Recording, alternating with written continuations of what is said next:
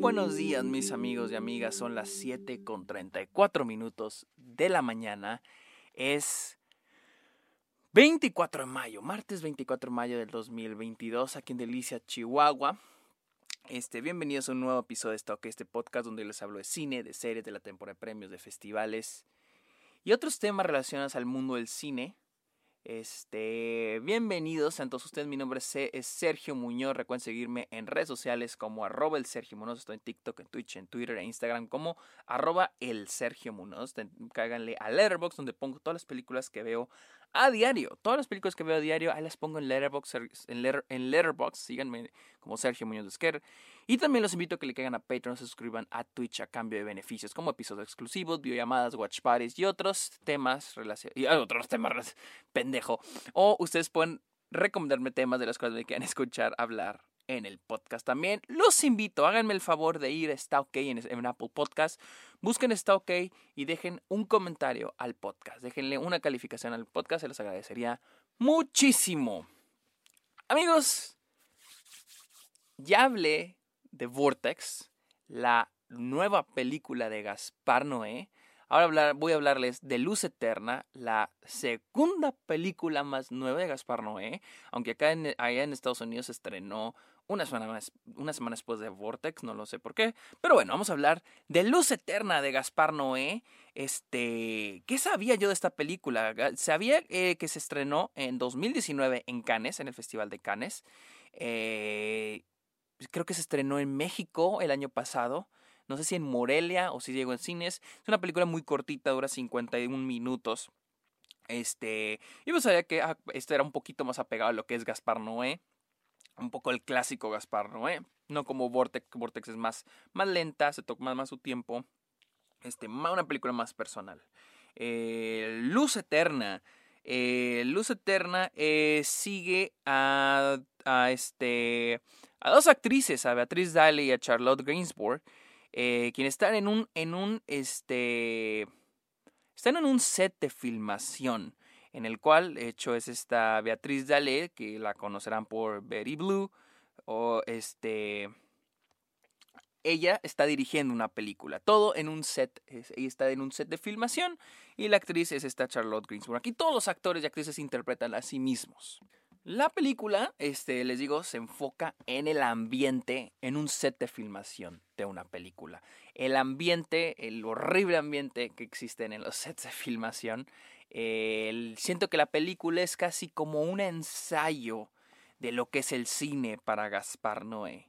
Eh, la película, de hecho, inicia con eh, la, la, persecución este, eh, eh, inicia con esta, esta plática y pues inicia con un montaje de, de, de lo que es la, la persecución de brujas.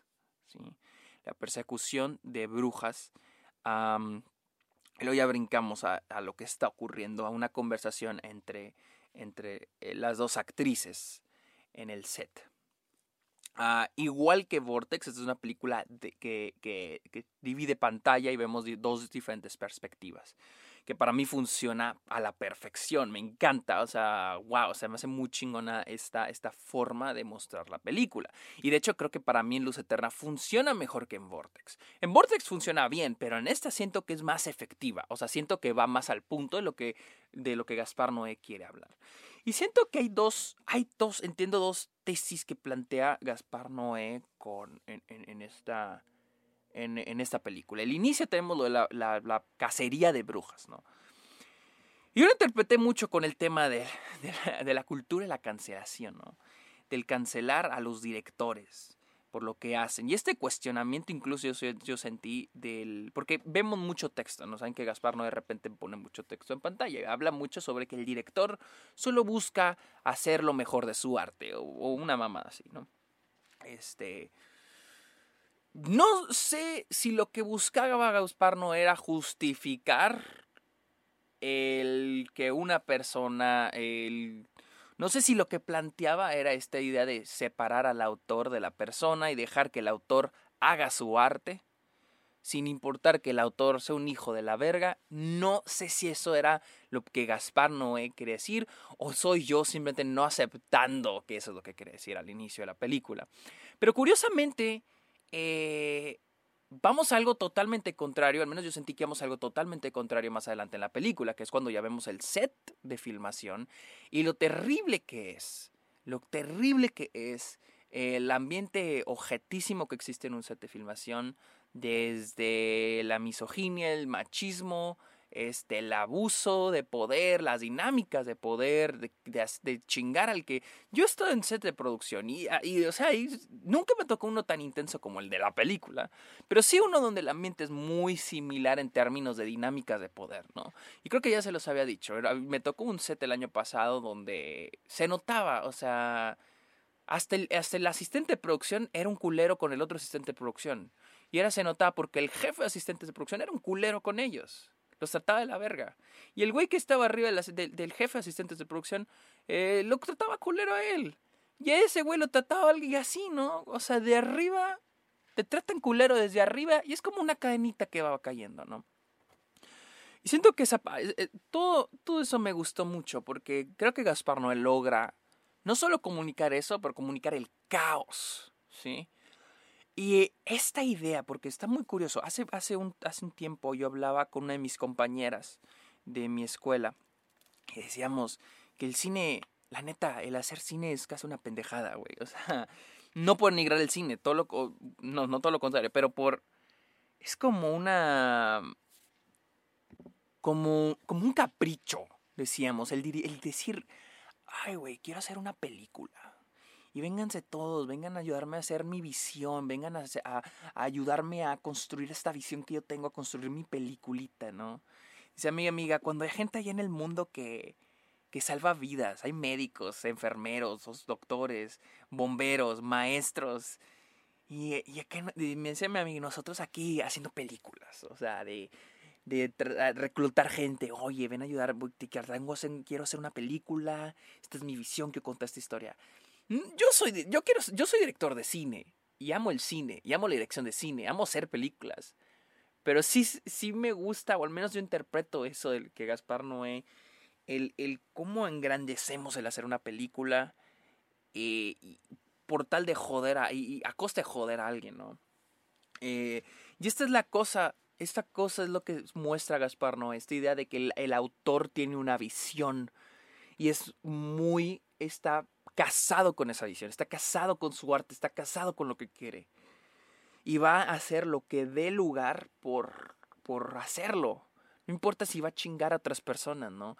Porque hay personas que hacen películas que simplemente están ahí porque se les está pagando por sostener una luz, por sostener el micrófono, por vestir a la persona, por maquillarla. No más. No les interesa, esa es la visión del director. Lo que les interesa es nada más hacer por lo que les están pagando.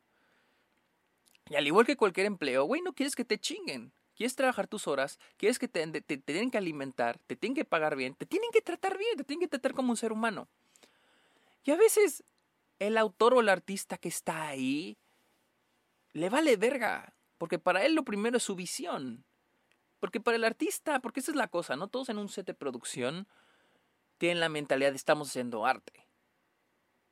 Hay gente en un set de producción que solamente está jalando, solo voy porque me están pagando. Y es válido, pero, pero desafortunadamente chocan estas dos mentalidades.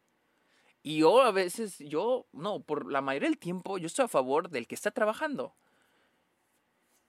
Porque aquí es donde digo de que a veces el hacer cine o el hacer cualquier arte, y más cuando es colaborativo. Si eres pintor, pues bueno, güey, si tú quieres durar un año haciendo tu pintura y no quieres comer o te quieres gastar toda la lana, pues bueno, eres tú nada más, pero cuando ya es colaborativo y es con más personas, pues es, siento que hay una falta de empatía muchas veces por el artista y la idea de que este artista está trabajando con otras personas. Lo he visto, lo he visto, lo, he visto en sets grandes, los he visto en sets pequeños, lo viví haciendo mis cortometrajes para la escuela. Pasa en todos lados. Porque como artista tú dices, güey, es que esta es mi visión y se tiene que lograr a como de lugar. Y no piensas en las otras personas. Y creo que esto es un poco de lo que habla este Gaspar Noé con Luz Eterna. Y es muy efectivo, es muy efectivo. Incluso si no captan el mensaje de la película, siento que igual funciona. O sea, el hecho de ver el caos, el ver este, los diferentes puntos de vista Y más porque en un set de producción pasan tantas cosas, tienes tantos departamentos, aquí te muestran, tienes maquillaje, tienes vestuario, tienes al productor, tienes al director de fotografía, tienes diseño de producción, tienes este a los güeyes, a los PAs, y luego hay un güey que quiere que anda reclutando gente para su película. Es increíble, a mí me gustó mucho, eh, porque estoy familiarizado, pero siento que cualquier persona, aunque no estés familiarizado con el mundo del cine, creo que puede engancharte. El final, pues sí, tiene un final... No quiero decir fuerte, porque en términos narrativos no es algo que, wow, no mames. Pero sí me sacó, me mareó un chingo. me mareó un chingo, pero saben cómo es con, con Gaspar Noé.